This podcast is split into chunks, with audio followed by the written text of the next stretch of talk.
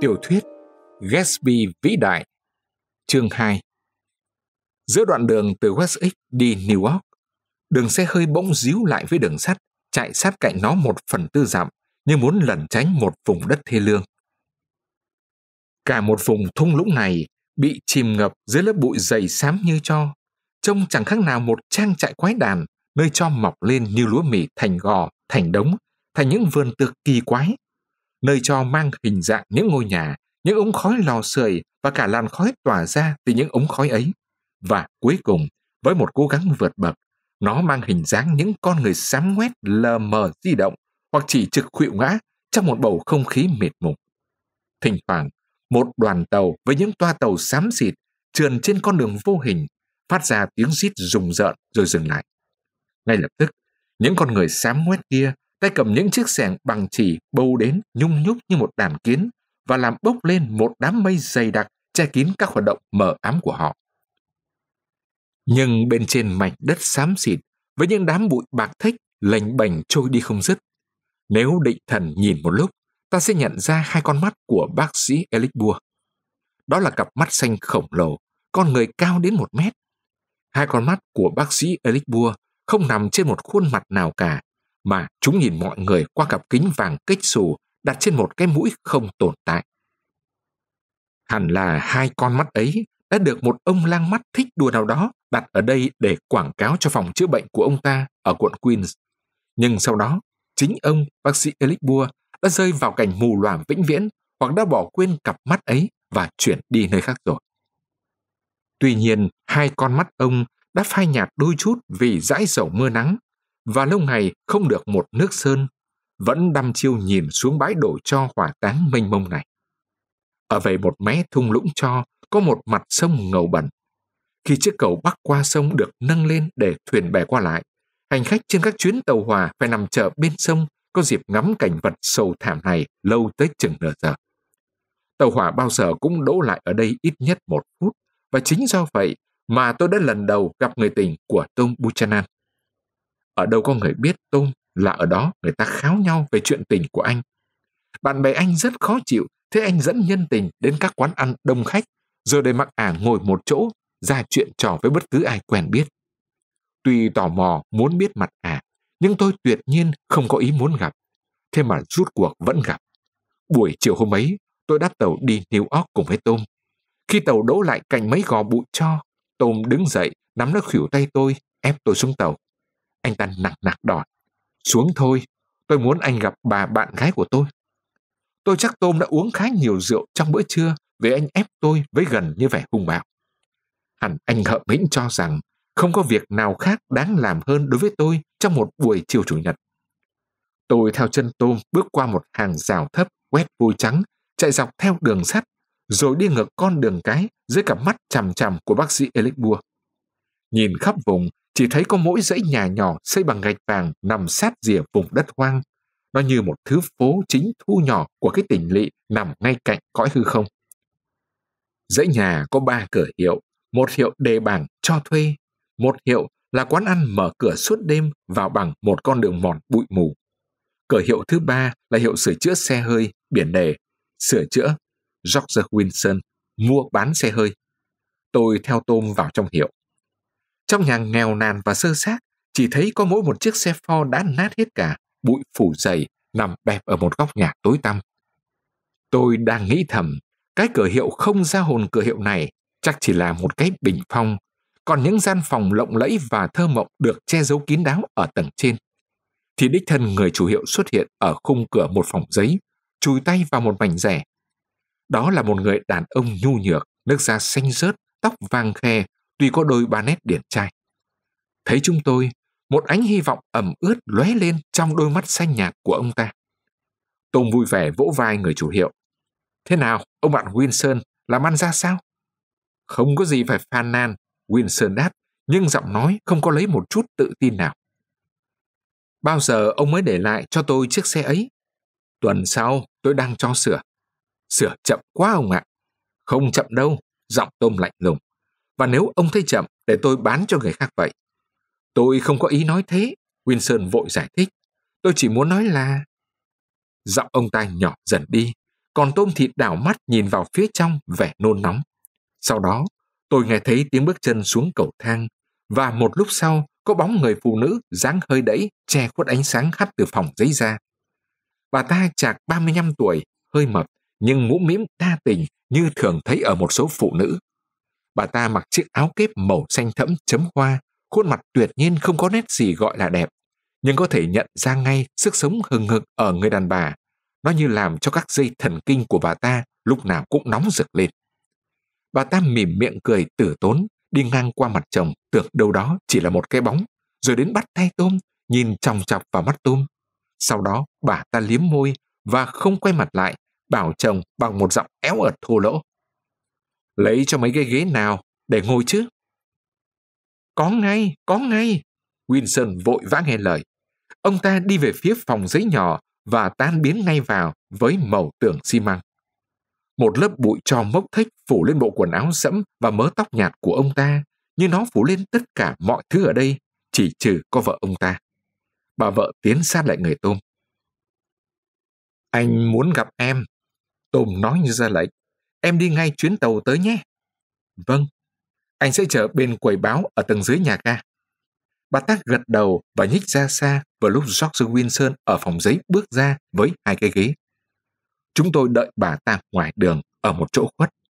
Mấy hôm nữa là đến ngày quốc khánh mồng 4 tháng 7, một đứa trẻ con khẳng khiu ra tái mét đang đi treo một dây pháo dọc đường sắt. Chỗ này khiếp nhỉ, Tôm cao mày nhìn bác sĩ Elix Bua. Kinh khủng. Được sống đi là tốt cho mũi ấy đấy. Chồng bà ta không có ý kiến gì à? Winson ấy à? Hắn tưởng vợ đi thăm em gái ở New York. Hắn đần độn đến nỗi chẳng biết là mình có mặt ở trên đời này nữa. Thế là tôi và Tom Buchanan với người tình của anh ta cùng lên tàu đi New York. Nói cho đúng hơn thì không hẳn đi cùng vì bà vợ Winston kín đáo ngồi riêng ở một toa khác. Tom đã chịu hạ cố tránh làm chướng tay gây mắt những người dân Essex có thể cùng đi trên chuyến tàu. Bà ta đã thay áo, mặc một chiếc áo muslin hoa nâu, chiếc áo căng trên cặp mông khá đồ sộ khi Tom đỡ bà ta xuống sân ga New York. Tại quầy báo, bà ta mua một tờ Chuyện Gẫu đồ Thành và một tờ tạp chí điện ảnh rồi vào cửa hàng tạp phẩm ở nhà ga mua một hộp kem thoa mặt và lọ nước hoa nhỏ. Lên tầng trên nhà ga, ở đường ô tô oai nghiêm và âm vang, bà ta cho qua bốn chiếc taxi, đến chiếc thứ năm mới ưng. Chiếc xe sơn màu tím hồng, ghế bọc nỉ xám, lăn bánh ra khỏi chỗ người đông đúc trong ga ra ngoài trời nắng chói chang. Nhưng ngay lập tức, bà ta đã quay ngoắt khỏi cửa sổ, nhoai người lên, đập tay vào kính trước, giọng hối hả. Em muốn mua một con trong bầy chó kia. Em muốn nuôi một con ở căn hộ. Có một con chó trong nhà thật là tuyệt. Xe lùi lại và dừng bánh trước mặt một ông già tóc bạc phơ, trông giống Rockefeller đến kỳ cục. Trong cái giỏ treo trước ngực ông cụ, lúc nhúc khoảng một chục con chó con vừa mới đẻ, không biết thuộc giống chó nào. Giống chó nào đấy? Bà vợ huyên sơn hăm hở hỏi khi cụ già bán chó đến cạnh cửa xe. Đủ mọi giống, quý bà thích giống nào? Tôi muốn mua một con chó cảnh sát, chắc cụ không có phải không? Ông cụ nhìn vào giỏ với con mắt ngờ vực thọc tay vào trong, nắm gáy, lôi ra một con chân đạp dãy ruộng. Không phải chó cảnh sát, Tôm nói. Dạ, đúng vậy, nó không hẳn là chó cảnh sát. Ông cụ nói với giọng thất vọng. Nó giống loài Araden nhiều hơn. Ông cụ đưa bàn tay vuốt lưng con chó lông dày như một tấm khăn nâu. Quý ngài nhìn bộ lông nó đây này. Lông thế này mới là lông chứ. Nuôi con này, quý ngài không bao giờ phải lo nó bị cảm lạnh. Bà vợ winston hào hứng. Nó trông dễ thương đấy chứ. Giá bao nhiêu hả cụ? Con này à? Ông cụ nhìn con chó với con mắt ngưỡng mộ. Con này xin bà trả cho 10 đô la. Con Erden chắc chắn nó có dính dáng gì đến giống Erlen đâu đó, tuy chân nó trắng đến lạ, được trao tay vào cuộn mình nằm gọn trong lòng bà vợ Wilson. Bà này say sưa vút ve bộ lông chịu được mọi thời tiết của con chó. Bà ta hỏi ra chiều tế nhị. Nó là trai hay là gái đấy? Con chó này à, nó là trai. Nó là một con chó cái. Dọc tôm dứt khoát. Đây, tiền trả cho cụ đây. Cầm lấy mà đi mua 10 con khác. Xe chúng tôi chạy sang đại lộ 5 ấm áp và im dịu, gần như thôn dã trong buổi chiều chủ nhật mùa hè này, đến nỗi chắc tôi sẽ không ngạc nhiên nếu thấy một bầy cừu trắng đông đúc hiện giờ góc phố. Khoan đã, tôi nói, tôi phải chia tay quý vị ở đây. Không được, tôm vội ngắt lời tôi. Anh không lại chơi chỗ chúng tôi thì Myrtle sẽ mếch lòng lắm đấy, có đúng không Myrtle? Ông quá bộ đến chơi chỗ chúng tôi đi. Myrtle Wilson khẩn nài. Tôi sẽ gọi nói cho Catherine, cô em gái tôi, bảo cả nó đến nữa. Nó được giới sành sỏi đánh giá là rất đẹp đấy. Tôi cũng muốn đến lắm, nhưng... Chúng tôi đi tiếp, xe chúng tôi lại cắt ngang đại lộ Park sang phía tây, mé khu vực những phố đánh số hàng trăm. Đến phố 158, chiếc xe dừng lại trước dãy nhà, nằm giữa những dãy nhà khác giống hệt nhau, khiến nó trông như một khoanh bánh cắt ra từ một chiếc bánh trắng dài. Nhìn ra xung quanh với con mắt của một bà hoàng khi trở lại vương quốc của mình, bà vợ Winson ôm lấy con chó và mấy thứ đồ vừa mới mua, vênh váo bước vào nhà. Tôi sẽ gọi cho vợ chồng MacKey lên, bà ta nói trong lúc chúng tôi đi thang máy. Và tất nhiên phải gọi dây nói cho cả cô em của tôi nữa. Căn hộ nằm ở tầng trên cùng, gồm một phòng khách nhỏ, một phòng ăn nhỏ, một phòng ngủ nhỏ và một buồng tắm. Phòng khách kê chật cứng đến tận cửa, một bộ salon bọc thảm tranh quá to đối với nó. Thành ra đi lại trong phòng, cứ luôn luôn vấp phải những cảnh phụ nữ đung đưa trên những cái đu trong khu vườn Versailles. Trên tường treo mỗi một bức ảnh phóng to quá cỡ, trông như ảnh một cô gà mái đậu trên tảng đá mờ mờ. Nếu lùi được ra xa mà nhìn, thì mới thấy con gà mái trở thành một cái mũ và tảng đá là khuôn mặt một bà già béo phị, tuét miệng cười nhìn xuống gian phòng. Nhiều số báo, chuyện gẫu đô thành cũ nằm ngổn ngang trên bàn cùng với một cuốn Simon gọi Peter và vài tờ tạp chí khổ nhỏ chuyên đăng những chuyện tai tiếng của giới nghệ sĩ Broadway. Bảo Wilson trước hết lo đến con chó của mình. Người bồi trông thang máy lau bào đi kiếm cái hộp độn đẩy rơm, một ít sữa và tự anh ta đem về thêm hộp bánh quy cho con chó, to tướng và cứng như đá. Một chiếc bánh nằm lờ đờ chở cho tan suốt cả buổi chiều trong đĩa sữa. Trong khi đó, Tôm mở khóa, lấy ở một ngăn kéo bàn giấy ra chai whisky. Cả đời tôi chỉ bị say có hai lần. Lần thứ hai là vào chiều hôm ấy. Vì thế, mọi chuyện diễn ra ở đấy, tôi thấy lờ mờ như được phủ một làn sương mù. Tuy rằng cho đến quá 8 giờ tối, gian phòng vẫn còn trói trang ánh nắng. Ngồi trong lòng tôm, bà Huyên Sơn gọi điện thoại cho nhiều người. Sau đó, dò hết thuốc lá, tôi xuống nhà đi mua tại hiệu thuốc ở góc phố. Khi tôi trở lại, họ đã biến đi đâu cả đôi. Tôi kín đáo ngồi ở phòng khách, đọc một chương trong cuốn Simon gọi Peter. Không biết văn chương trong cuốn sách này viết bậy bạ thế nào, hay rượu whisky làm méo mó hết mọi sự, mà tôi đọc chẳng hiểu một chữ nào hết. Đúng lúc tôn và Mitchell trở về, sau cốc rượu đầu, bà vợ Wilson và tôi thân mật gọi nhau bằng tên riêng, thì khách khứa vừa vặn kéo đến ngoài cửa. Cô em Catherine là một cô gái khoảng 30 tuổi, người rong ròng, vẻ dạn dĩ, mái tóc hung cắt ngắn, cuộn lại thành búp dày và chắc, da đánh phấn màu trắng ngà. Lông mày được tỉa đi rồi kẻ lại thành một đường gọn hơn. Nhưng cố gắng của tự nhiên làm khôi phục lại đường vạch cũ, khiến cho mặt cô trông như có cái gì nghẹt nghẹt. Mỗi bước cô đi là vang lên không ngớt những tiếng lách cách của không biết bao nhiêu vòng tay bằng gốm xô đi xô lại trên cánh tay cô. Catherine đi đứng với vẻ vội vã tự nhiên của người chủ nhà và nhìn đồ đạc trong phòng với con mắt bà chủ, khiến tôi không biết có phải cô sống ở đây hay không. Nhưng khi tôi hỏi thì cô chỉ cười khanh khách, nhắc lại to câu hỏi của tôi và trả lời là cô sống với một người bạn gái ở khách sạn. Ông Marky ở tầng dưới là một người eo là, nước da tai tái. Ông vừa mới cạo mặt xong vì trên mặt còn sót lại một vết bọt xà phòng trắng. Ông chào từng người trong phòng một cách rất cung kính. Ông cho tôi biết, ông làm công tác nghệ thuật. Sau đó tôi hiểu ra ông làm nghề thợ ảnh và là tác giả của bức ảnh chụp mẹ của bà Mithel Wilson phóng to quá cỡ thành mờ mờ ảo ảo như hồn ma phiêu diêu trên tường. Vợ ông là một người đàn bà the thé, uể oải, đòm dáng và kinh tởm. Bà ta kiêu hãnh kể với tôi việc ông chồng đã chụp ảnh bà ta 127 lần kể từ ngày lấy nhau. Mr. Winson đã thay quần áo. Bây giờ, bà ta mặc một kiểu áo rất cầu kỳ, may bằng thứ sa màu kem kêu sột soạt mỗi khi bà ta lướt thướt chiếc áo đi lại trong phòng. Chịu ảnh hưởng của chiếc áo, tính cách Mr. cũng đã thay đổi. Sức sống hừng hực lô lộ ở lúc hiệu sửa chiếc ô tô đã chuyển thành một vẻ kinh kiệu rõ rệt.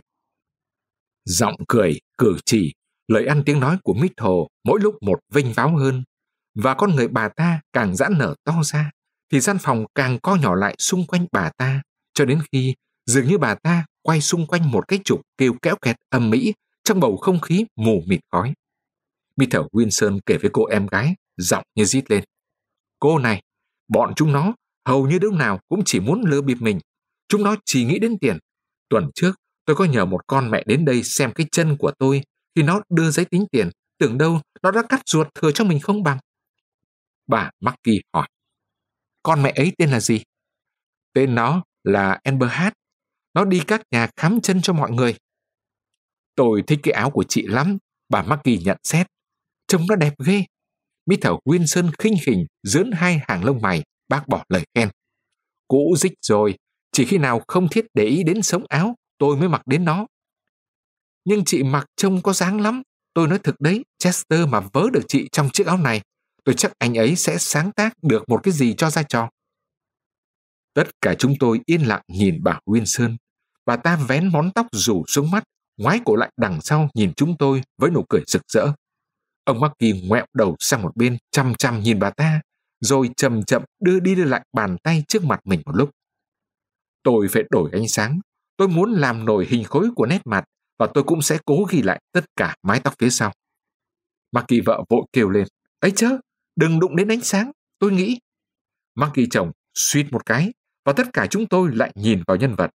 Vừa vặn lúc đó, Tôm ngáp to thành một tiếng, đứng dậy bảo. Ông bà Marky uống một chút gì chứ? Mister, em cho đem đá lên, cả nước suối nữa, kẻo mọi người díp cả mắt bây giờ. Em đã bảo thằng bồi đi lấy đá rồi đấy. Mister lại dướn hai hàng lông mày, tỏ ra bực bội với thói lười nhác của hạng người hèn hạ. Bọn này cứ phải ốp chúng suốt mới được việc. Bà ta nhìn tôi và cười vô cớ. Rồi bà ta xả xuống ôm con chó, say sưa hôn hít nó, đoạn lượt thượt kéo lên chiếc áo vào gian bếp, như thể trong đó có một chục đầu bếp đang đứng chờ lạnh. Ông Marky khoe. Tôi đã đem về được một vài bức kha khá ở Long Island đấy. Tôm ngây người nhìn ông ta. Có hai bức chúng tôi đã đóng khung ở dưới nhà. Hai bức gì? Tôm hỏi. À, hai bức ảnh khảo cứu ấy mà. Một bức tôi đặt tên là Mũi Môn Tắc, chim hải âu. Bức kia tôi đặt tên là Mũi Môn Tắc, biển. Cô Catherine ngồi xuống cạnh tôi trên chiếc đi văng hỏi chuyện. Ông cũng ở Long Island à? Tôi ở West Egg. West Egg ư? Tôi đã đến đấy dự tiệc cách đây một tháng, tại nhà một người tên là Gatsby. Ông có biết ông ấy không? Tôi ở ngay cạnh nhà ông ấy. Này ông, nghe đâu người ta bảo rằng ông ấy là cháu hay anh em họ gì đó của hoàng đế áo Vinhem. Tiền của ông ta ở đó mà ra cả. Thực ư? Cô ta gật đầu. Tôi đâm sợ ông ấy. Chẳng dám để ông ấy dính dáng gì đến mình. Những lời mách bảo lý thú này về người láng giềng của tôi bị cắt ngang vì Marky vợ bất thần chỉ tay vào người Catherine. Chester ơi, tôi thấy mình có thể sáng tác được một cái gì đó với cô này. Bà ta thét thé, nhưng Marky chồng chỉ gật đầu cho qua chuyện rồi lại quay sang tôi Tôi mong được ai giới thiệu để có dịp sáng tác thêm nữa ở Long Island. Chỉ cần có ai giúp tôi buổi đầu thôi. Nhờ Mít thới Tom cười thì một tiếng to khi bà vợ Wilson bê khay vào. Cô ấy sẽ viết cho ông một cái thư giới thiệu, phải không Mít thơ cái gì? Bà ta ngờ ngác. Em viết thư giới thiệu Marky với chồng em để ông ta chụp vài bức ảnh khảo cứu về chồng em. Môi tôm mấp máy trong giây lát khi anh ta tìm chữ. George Wilson tại trạm bơm xăng chẳng hạn, hay một cái gì đại loại như thế. Catherine ngả người sát vào tôi thì thầm vào tay tôi. Cả hai người đều không chịu đựng nổi kẻ mà họ đã cưới. Thật không? Không chịu đựng được nhau mà. Cô nhìn Mither rồi nhìn sang Tom. Tôi thì tôi cho rằng việc gì phải sống với nhau khi đã không chịu đựng được được nhau. Ở vào địa vị của họ thì tôi ly dị quách cho xong, rồi hai bên cưới nhau ngày tức khắc. thê bà chị cô cũng không ưa chồng à? Câu trả lời đến một cách thật bất ngờ, người trả lời lại là Mither. Nghe lỏng được câu hỏi, bà ta đã đáp lại bằng những lời thô bạo và tục tiễu. Ông thấy chưa? Catherine đắc thắng reo lên, sau cô lại hạ giọng. Thực ra, chính bà vợ đằng anh ấy làm cách chở hai bên. Bà ấy theo đạo Thiên Chúa, mà người Thiên Chúa giáo thì không được phép ly dị. Để gì đâu phải là người Thiên Chúa giáo, tôi hơi khó chịu trước lối bị đặt sống sự ấy. Catherine nói tiếp, khi nào hai người lấy được nhau, họ sẽ về sống ở miền Tây cho đến khi chuyện này qua đi. Sang châu Âu thì kín đáo hơn. Ôi chao, ông thích châu Âu hả? Cô ta reo lên kinh ngạc. Tôi vừa mới ở Monte Carlo về. Thế à? Vừa mới về năm ngoái, tôi đi cùng với một cô bạn sang đó. Cô ở đấy có lâu không? Không, chỉ đến Monte Carlo rồi về ngay. Bọn tôi đi qua đường Marseille. Khi đi, chúng tôi đem theo hơn 1.200 đô la, nhưng chúng tôi bị moi nhãn túi trong có hai ngày tại các phòng bài tư. Phải nói với ông là chúng tôi bị một mẻ lao đao mới về được. Lạy Chúa, sao mà tôi ghét cái thành phố ấy đến thế? Bầu trời lúc giáng chiều hoe lên dây lát qua khung cửa sổ như màu mật ong biên biếc xanh của địa trung hải. Rồi giọng nói của mắc kỳ vợ kéo tôi trở lại gian phòng. Suýt nữa thì tôi cũng phạm sai lầm. Giọng bà ta sôi nổi. Tèo tèo teo nữa, thì tôi lấy phải một đứa không ra gì. Hắn cứ theo đuổi tôi suốt bao nhiêu năm trời. Tôi biết hắn là kẻ hèn kém so với mình. Mọi người không ngớt bảo tôi. Lucia, gã ấy không xứng với cô đâu. Nhưng nếu tôi không gặp Chester thì thế nào? Hắn cũng chiếm đoạt được tôi. Đúng rồi, nhưng tôi bảo này. Mitchell Wilson gật gù. Ít ra, chị đã không lấy hắn. Thì đã hẳn. Còn tôi, tôi đã lấy hắn. Mitchell nói, giọng lấp lửng. Và đó là chỗ khác nhau giữa trường hợp của tôi với trường hợp của chị. Catherine hỏi, Chị Mitchell vì cớ gì mà chị lấy? Có ai bắt chị lấy đâu? Mitchell suy nghĩ một lúc rồi nói, Tôi lấy hắn vì tưởng hắn là một con người lịch sự. Tôi tưởng hắn cũng thuộc loại con nhà này nhà nọ, chứ biết đâu hắn liếm gót giày tôi cũng không đáng. Chả có một thời, chị yêu hắn như điên là gì? Catherine nói. Yêu hắn như điên. mitchell kêu lên vẻ không tin. Ai bảo là tôi yêu hắn như điên? Đối với hắn, tôi chẳng bao giờ yêu hơn yêu cái người này. Bà ta bỗng nhiên trỏ vào tôi và mọi người nhìn tôi với con mắt chê trách. Tôi cố thể hiện qua nét mặt là tôi không can dự gì vào quá khứ của bà ta. Điên gì? Tôi chỉ có điên khi tôi đã lấy hắn thôi. Lấy xong, tôi biết ngay là mình đã nhầm. Hắn đã mượn ở đâu một bộ đồ kẻng để mặc không cưới. Thế mà hắn chẳng bảo tôi lấy một câu. Người chủ bộ đồ đến đòi đúng vào hôm hắn vắng nhà. Tôi nói, Ồ, thế bộ đồ này là của ông sao? Tôi chưa được nghe nói bao giờ cả.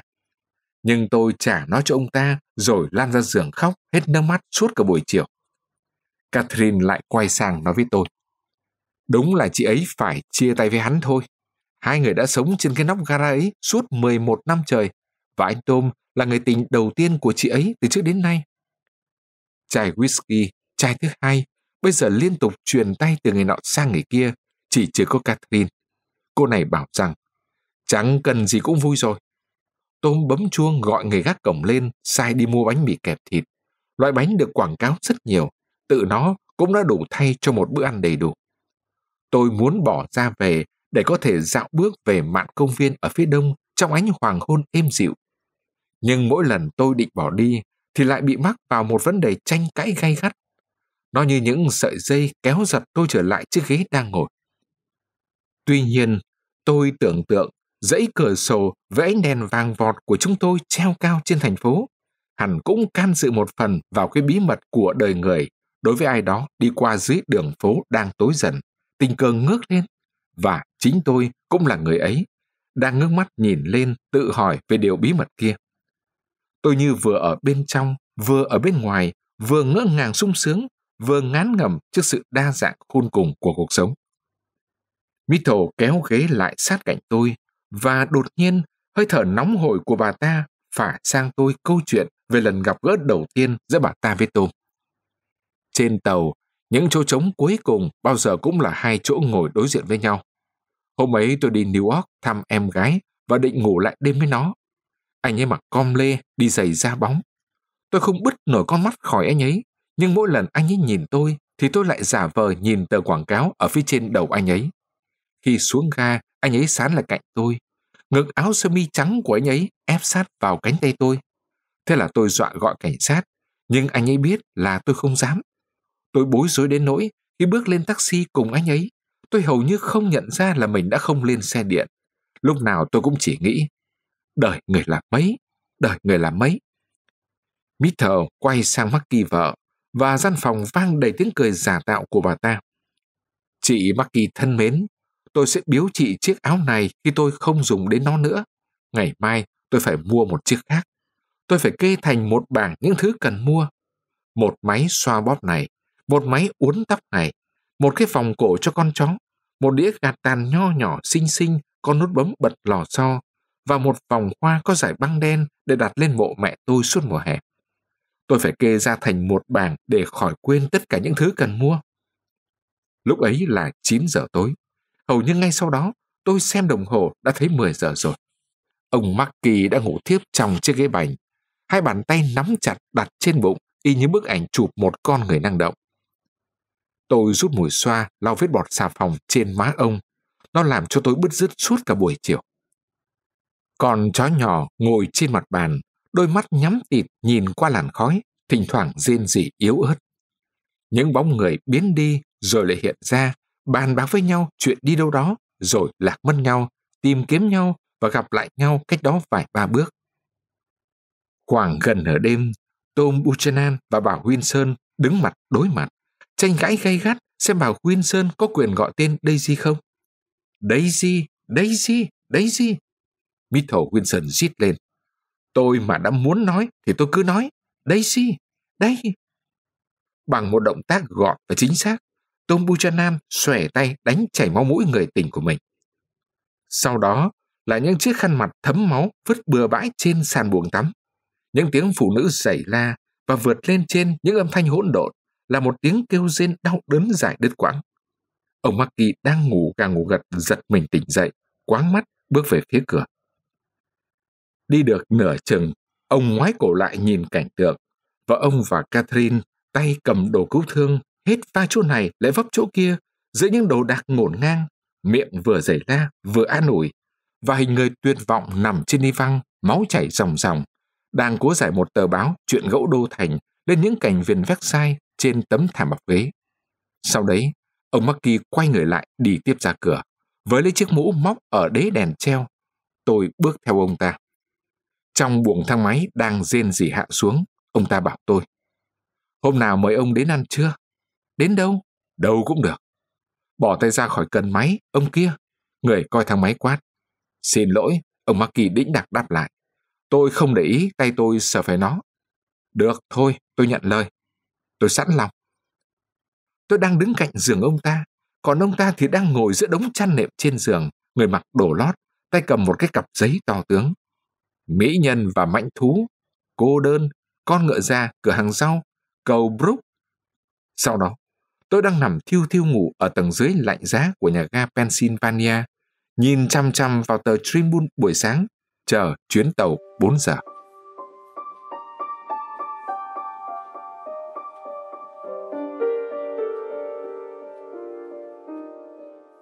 BTC Now